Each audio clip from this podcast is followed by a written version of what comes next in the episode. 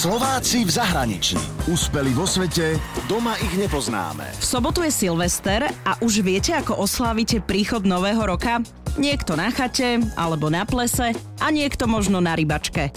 Dnes vám predstavujem ďalšieho úspešného Slováka v zahraničí, ktorý vybudoval v Španielsku rybársky kemp.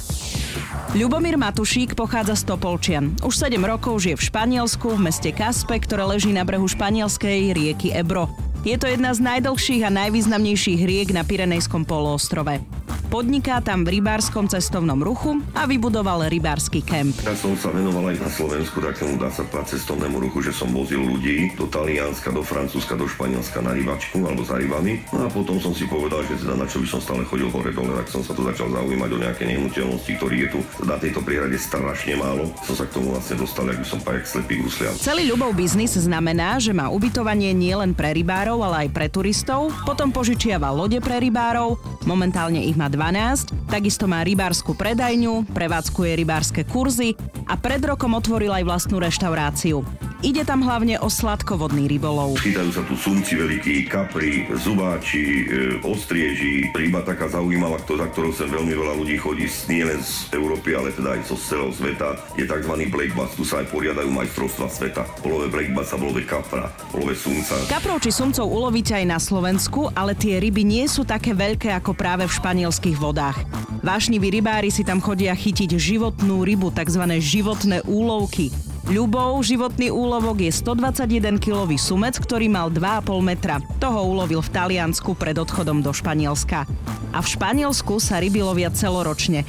Aj teraz na Silvestra už majú ohlásených hostí v kempe. Okrem rybárskeho vybavenia si však na lov pribalte aj jednu dôležitú vlastnosť. Samozrejme na tých rybách treba trpezlivosť. Treba byť ticho, keď sedíte na tom brehu, to je jasné, lebo ryba, ktorá je veľká, tak je aj stará, aj opatrná. Už je skúsená, áno. Na lodi toto ticho platí dvojnásobne, že na tej lodi musíte byť ticho, pretože keď aj chodíte po tej lodi, to tých zvuky sa všetky prenášajú. Takže o trpezlivosti tam samozrejme nie ani reči, to treba byť. Ale že by ma, nemôžem zaspať, že by ma tá rybáčina nejak trpezlivý na rybách dokážem byť, ale v živote som veľmi netrpezlivý človek.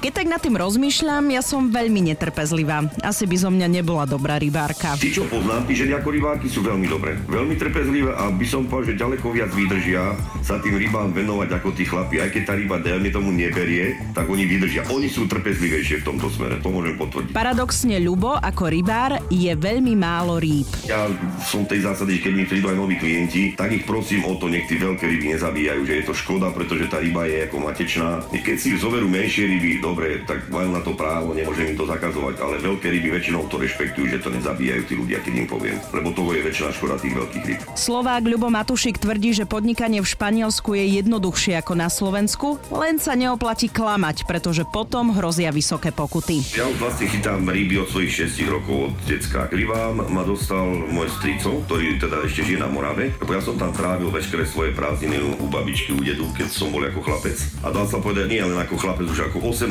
ročný už som bol v podstate stredoškolák a stále som tam chodil na tie prázdniny kvôli tomu, že samozrejme som sa tam dobre cítil a hneď vlastne pod domom bol tiež rybník a tam som strávil svoje celé detstvo, takže tak som sa aj dostal k rybám a odtedy ma to vlastne drží. Mimochodom, rozhovor s Ľubom Matušíkom bol posledný v tomto roku, ale svoje tipy na ďalších úspešných Slovákov a Slovenky v zahraničí mi posielajte aj naďalej na Slováci v zahraničí zavinač Express.sk a rok 2017 odštartujeme jubilejným s tým rozhovorom. A už teraz sa teším. Úspeli vo svete, doma ich nepoznáme. Slováci v zahraničí. Na Exprese a na www.express.sk.